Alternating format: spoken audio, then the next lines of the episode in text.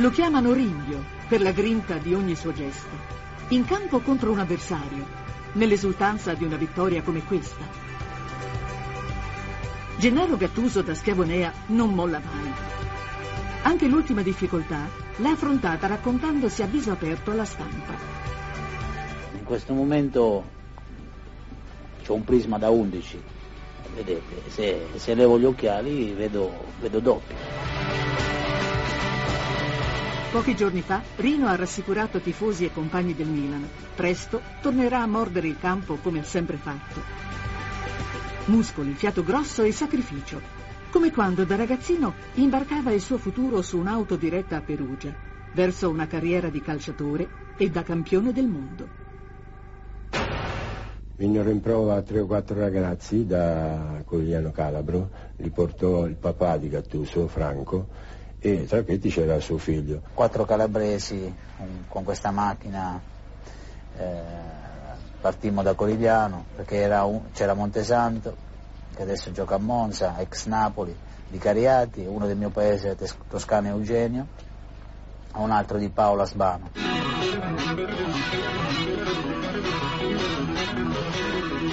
Si comportava in campo come un dardo infuocato, una scintilla che correva addosso a tutti, saltava addosso a tutti con un'aggressività. Correva dietro tutti, rincorreva tutti, ripartiva, era un modo perpetuo. Era così cruenta la sua azione, voglio dire, sportivamente parlando, che io dopo pochissimi minuti lo tirai fuori dal campo. Forse il primo ringhio l'ha tirato fuori lì, proprio Perugia, in quella circostanza, perché pensava di essere stato bocciato. Era ragazzino che aveva tanta voglia di far giocare di calcio. Ringhiava appunto da lontano, da 20 metri, dicendo sono venuto dalla Calabria per giocare 8 minuti. Allora io alla fine, per non creare l'incidente, perché il ragazzino c'era un fortissimo temperamento, ho detto vattene a farlo dolce che il Perugia ti ha già preso. Padre felice come una Pasqua, mia madre disperazione totale. Mi guardava e mi diceva, tanto non ti mando. Come non mi mandi? Non voleva mandare. Ah, quando non volevo firmare. E niente, là siamo andati a giugno per, a firmare questo contratto. Io mi ricordo che c'erano altri 2, 3 genitori dei ragazzi che hanno fatto il provino Corrino. Loro hanno firmato con tanta facilità. Io là seduto su quel gradino degli uffici là a Perugia, ero l'ultima che sono andata a firmare. Dice, mamma ti alzi e vai a firmare. Capisco quando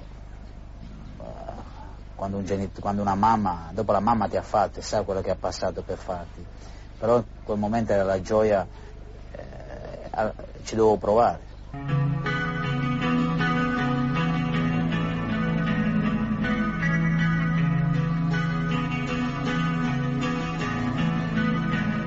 C'era questa stanza piccolissima, non vedevo l'ora che la notte passava e di andarmi a allenare, di far vedere quello che ero capace. E che a casa non ci dovevo tornare, dovevo fare di tutto per non tornarci.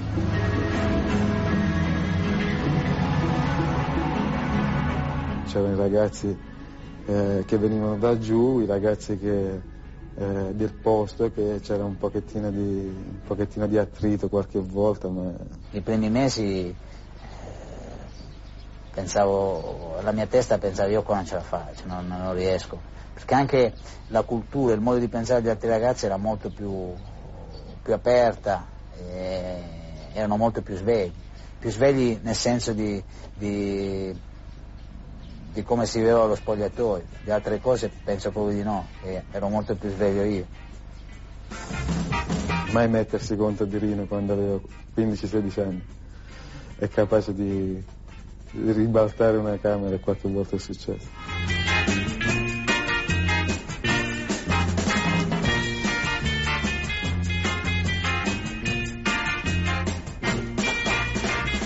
siccome c'avevo qualche ragazzino che era un pochettino di quelli che ritiravano il piede, che erano un po' paurosi, timorosi, allora gli facevo, no, va dentro, mena a tutti quanti, comincia a entrare, fai.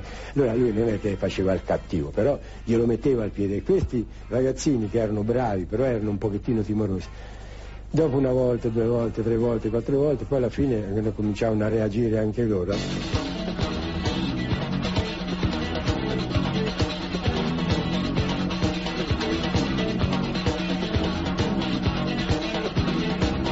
Poi alla fine era diventato bravo coi piedi, era diventato bravissimo. Con Gattuso padrone del centrocampo, la squadra primavera del Perugia si laurea per 2 anni consecutivi campione d'Italia. Nella finale che assegna lo scudetto del 1996, il Perugia sconfigge il Parma. Il primo gol della partita lo segna proprio lui, Rino Gattuso, con un pallonetto preciso. Il portiere beffato è un altro futuro campione del mondo, Gigi Buffon.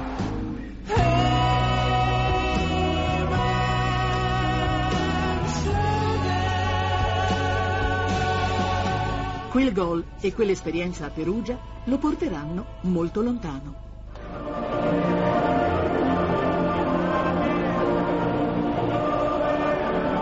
Sentivo le voci dei miei compagni che cantavano l'inno e lo cantavamo davvero con il cuore.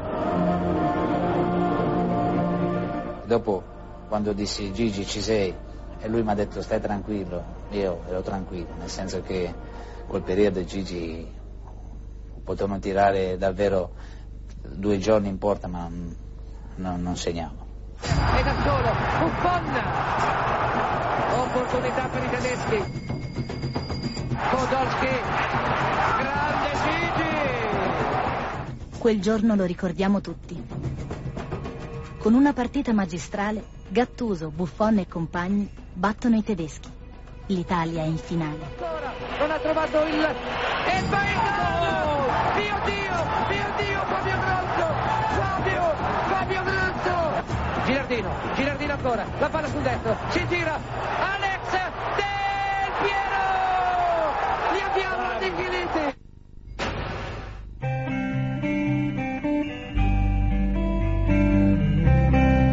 Nell'estate del 1999, dopo 2 anni da professionista tra gli scozzesi dei Ranger Glasgow, la famiglia Gattuso realizza il sogno di una vita. Rino diventa un giocatore del Milan. Noi milanisti di nascita proprio, noi abbiamo nel sangue rossonero. E Rino gli ho dato questi insegnamenti di fare tifo Milan da bambino, perché lui stravedeva sempre per Milan. Secondo me Rino non sognava anche la notte per giocare a San Siro. L'inizio è stato davvero duro, perché arrivare nella squadra che hai sempre tifato e giocarci insieme, in quel momento stare a contatto con loro, per me è stata un'emozione grandissima. Le caratteristiche tecniche di Gattuso, soprattutto all'inizio, erano, come disse qualcuno, credo che si dica a Roma, aveva i piedi fucilati. È la realtà ed era la realtà, nel senso che non è che la mia caratteristica migliore non sono mai stati i piedi buoni, ma è stata altro. Era veramente molto divertente, con Sebastiano Rossi che... Nel momento in cui Rino mirava per calciare in porta, praticamente si girava, perché diceva tanto so dove va a finire, va fuori dalla porta, e allora credo che sia espressivo di quello che pensavamo dei piedi di Rino. Passano 3 anni e Gattuso diventa uno di loro, un titolare del Milan, ma a pancia vuota. In 3 anni neppure un trofeo, come fosse un sortilegio.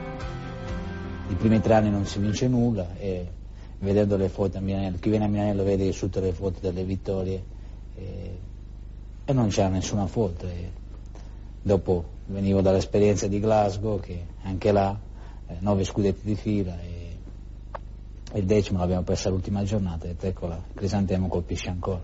Camminando gli ho detto è ora che vinciamo qualcosa a Milano pure noi, non è che vincono soltanto i vari Van Basten, i vari Gullit, i vari Card. Diciamo pure noi qualche cosa, credeteci, io ho dato sempre coraggio ma non solo a Dino, quando mi sono incontrato con qualche giocatore gli ho dato sempre dei buoni consigli. Cioè, qui è una squadra. Poi dopo mi sono rifatto. Il rapporto con Gattuso è particolare, non è un rapporto normale come con tutti gli altri giocatori, è qualcosa di particolare, quindi forse è brutto anche che un allenatore lo dica, no? Però non è un rapporto come tutti gli altri, lo considero da un punto di vista caratteriale molto vicino.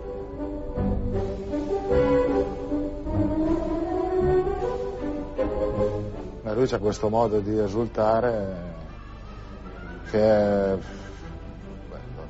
piacevole,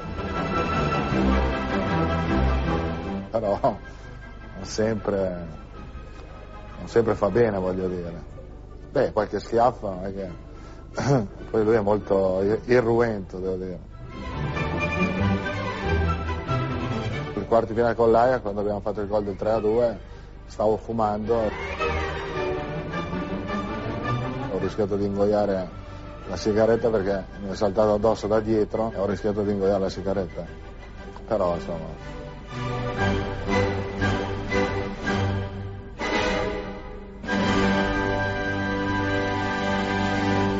Lo considero un gesto affettuoso.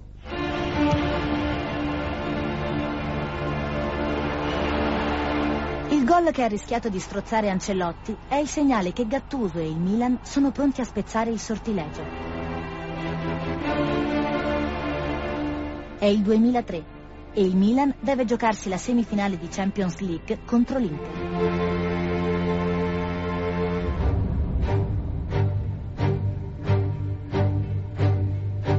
Io mi ricordo soltanto una frase: finalmente gliela facciamo vedere a quei bisleri, perché imparò bisleri, che sono, noi di Milano diciamo bisleri sono gli interisti, diciamo i casciavite, loro i bisleri. Quindi ricordo che per Milano è strano, andavo in città, la gente davvero ti chiedeva: mi raccomando, guarda che dobbiamo vincere, che a Milano è difficile che la gente chiama per strada per parlare di calcio.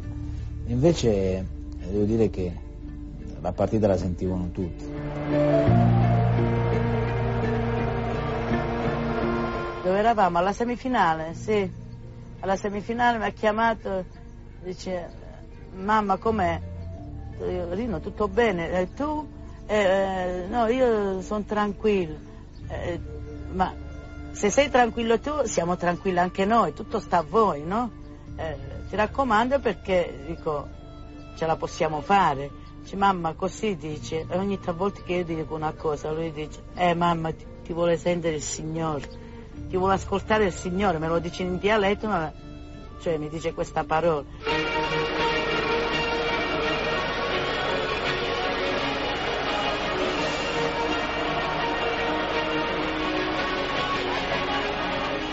Io ricordo che sono arrivato alla fine delle due partite e non avevo più unghie, nel senso che mangiavo unghie, alla fine erano finite, perché la sentivo in un modo incredibile.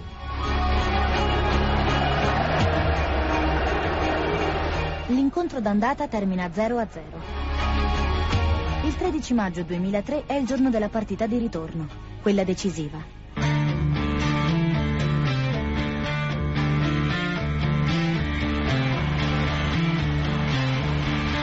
Al 46esimo minuto segna Shevchenko, 1-0 per il Milan.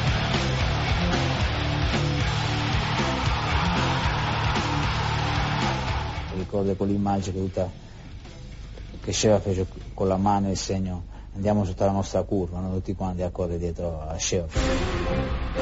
A 7 minuti dalla fine Martins va in gol. Inter-Milan 1-1. L'Inter deve segnare un altro gol per andare in finale, al Milan invece basta anche il pari. Dopo il gol mi sono sentito uguale a prima, nel senso che l'abito va a fischiare alla fine. Dopo il gol di Martins subentra un po' di paura di non riuscire a passare. Sono stati 7 minuti più lunghi, credo, della carriera di tutti noi.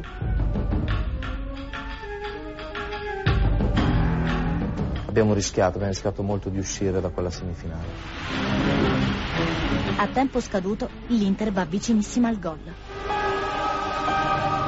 Meno male che c'è stato quel polpaccio di Abbiati che ci ha salvato al 90esimo su Martins. Quello, penso che tragedia potrà succedere per dal 92esimo. No?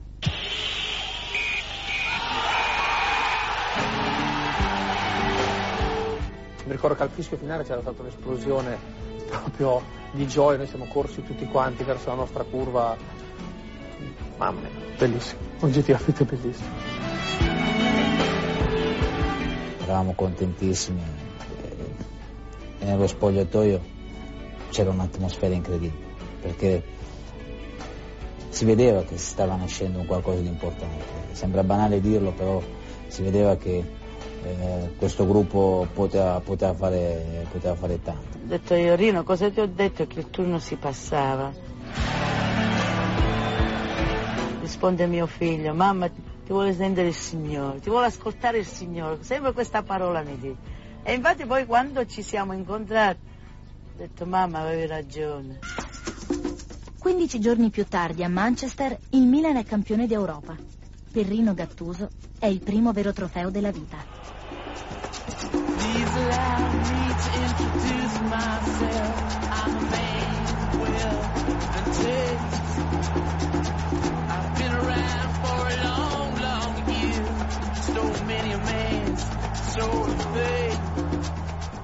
Ricordo un abbraccio incredibile quando arrivammo in albergo. Viene incontro a mio padre e ci abbracciamo. Questa è una cosa che porto dentro di me con tantissimo orgoglio. Io mi sono medesimato sempre con lui. Sono delle gioie che sono pochi genitori che possono. Sono tifosi, gioisci, figurati un genitore cosa gli posso dire. È una cosa indescrivibile. C'è un'immagine di Gattuso rimasta impressa nei protagonisti di quella serata. Un'immagine che racconta il ragazzo venuto da Schiavonea più di ogni altra. È il 120esimo minuto, l'ultimo di una finale estenuante. La Juve è in possesso di palla e Rino comincia a pressare, credo, il terzino sinistro avversario. La palla torna indietro, lui continua. La palla torna indietro ancora, continua e lui fa il pressing solitario, anche perché è l'unico che aveva ancora forze. Al 120esimo, dopo tutta quella tensione, quando rivedo quell'immagine non so nemmeno io dove è uscito tutta quella forza. Mi sorprendo anche io tuttora quando vedo quello 120esimo con lo scatto, che se ci pensa adesso mi vengono i crampi. Non riesco davvero a immaginare come. Non lo so, forse qual era la voglia di... Sei. Il ritratto di Gennaro Ivan Gattuso trova finalmente posto sui muri di Milanello. È il primo della serie. Nel 2004 Rino vince il suo primo scudetto e un anno più tardi è chiamato ad affrontare la sua seconda finale di Champions League.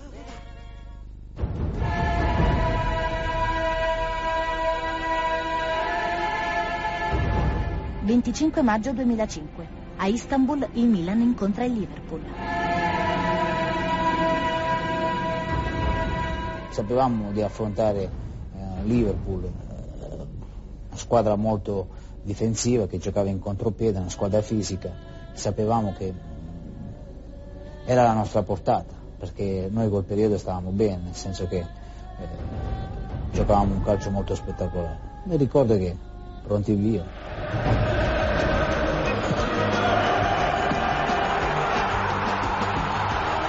Primo minuto, Maldini. 39esimo minuto, Crespo.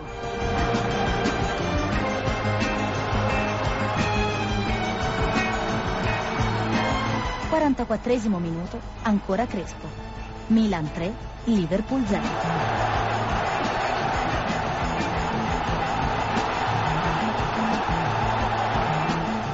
Dentro di me mi sono detto a fine primo tempo, mamma mia come siamo forti, che penso di aver fatto una delle più belle partite della storia della Champions. giocavamo due tocchi, tre gol, un gol regolare che l'arbitro e guardalinea ci annullò, però la squadra ha fatto un primo tempo incredibile. Primo tempo penso che è stato il miglior Milan che ha giocato da quando ci sono io, una squadra perfetta, una squadra alla quale non dovevi dire niente alla fine perché era stato fatto tutto molto bene. Nello spogliatoio il tentativo di non far scendere la concentrazione fu totale da parte di tutti, tant'è che alcuni hanno detto che avevamo applaudito, in realtà era soltanto un modo di caricarci quando applaudi le mani, quando applaudi con le mani, e questo nonostante però la testa pensava già di aver vinto. Durante l'intervallo Rino, come tutti quanti, vincendo 3-0 in una finale di Champions, cercava di tenere alta la tensione, quello me lo ricordo benissimo, se non è finita cerchiamo di chiuderla.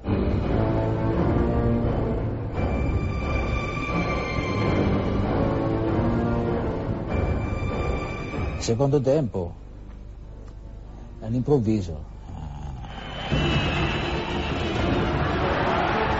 54esimo minuto, Gerrard. Milan 3, Liverpool 1. 56esimo minuto, Smicer. Milan 3, Liverpool 2.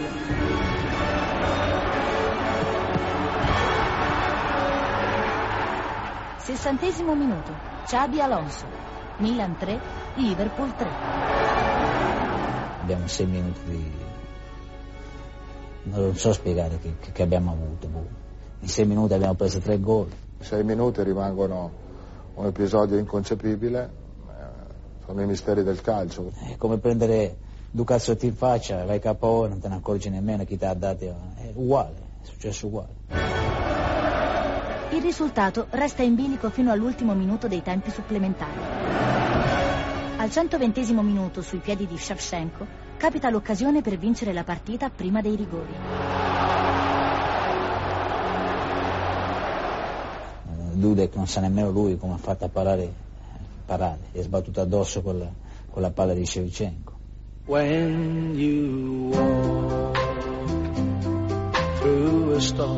ma là giuro, là davvero ho detto, sto giro non c'è niente da fare, vuol dire dopo quello che ha fatto Dudek al 120esimo non c'è niente da fare, Adorno vince loro. Io personalmente la pensavo così. Gli ultimi 10 minuti mi venne sostituito e mi trovai in panchina, alla fine c'erano tutti i miei compagni che stavano là col giaccone, mi sono messo con loro, siamo abbracciati come si fa prima dei rigori. Per come era andata la partita non tirava un'aria buona per quei rigori, no, c'era un po' di scoramento per come era andata la partita e quindi eravamo destinati a non vincere.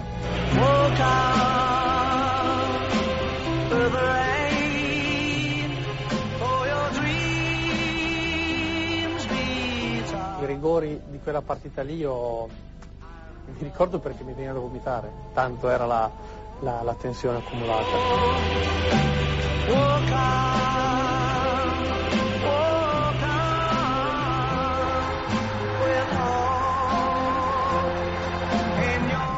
Che ti racconto? Abbiamo battuto uno brutto degli altri, nel senso che ricordo che Dida a Manchester di parò tutte, a Istanbul nemmeno uno.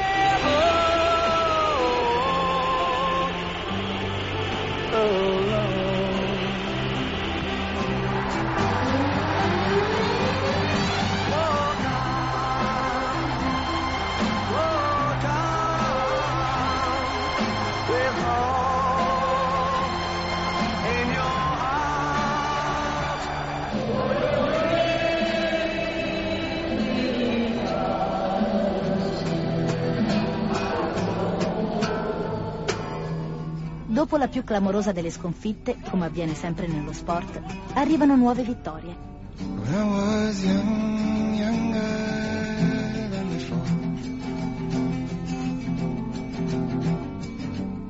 ma stare in panchina a guardare l'ultimo rigore della propria squadra in una finale è una trepidazione a cui non ha fatto l'abitudine, neppure Gennaro Ivan Gattuso da Schiavonea.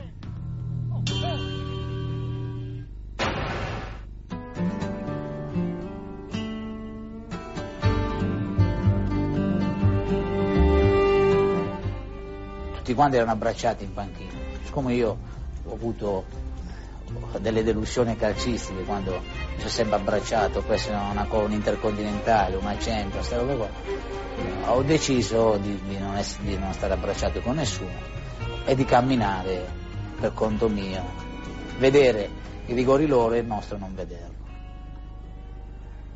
Però giustamente mi allontanavo, andavo sempre fuori dall'area dalla panchina e il guardalinee veniva ogni minuto a chiamarmi ogni rigore mi chiamava. Io dicevo, per favore lasciami stare, ma non sto facendo niente, sono qua, fammi vivere questa situazione come voglio io, tanto non è che succede niente, no, mi devo stare là. Dopo il terzo non mi ha più rotescato, perché forse ha capito così. Dà a Fabio Grosso la più grande opportunità della sua vita calcistica. Quando vedo Grosso sui dischetti dico, ma Grosso gli è andata bene fino adesso, figurati mo fa pure Grosso, sai, pensi sempre in negativo, la pensi sempre così. Ed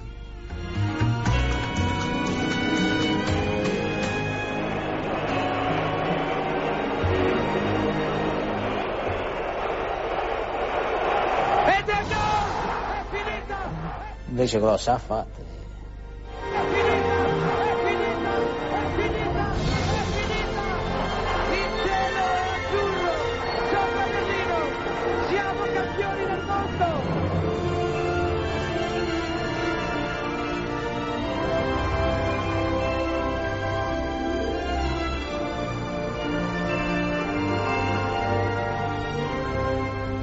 A quel momento, giuro,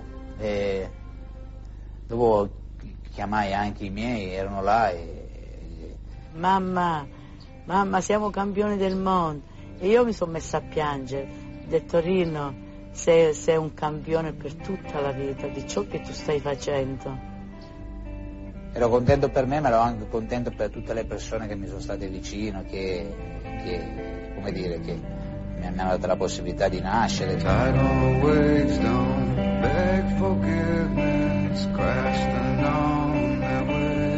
darmi la possibilità di farmi giocare a calcio, di darmi un'educazione, dei valori.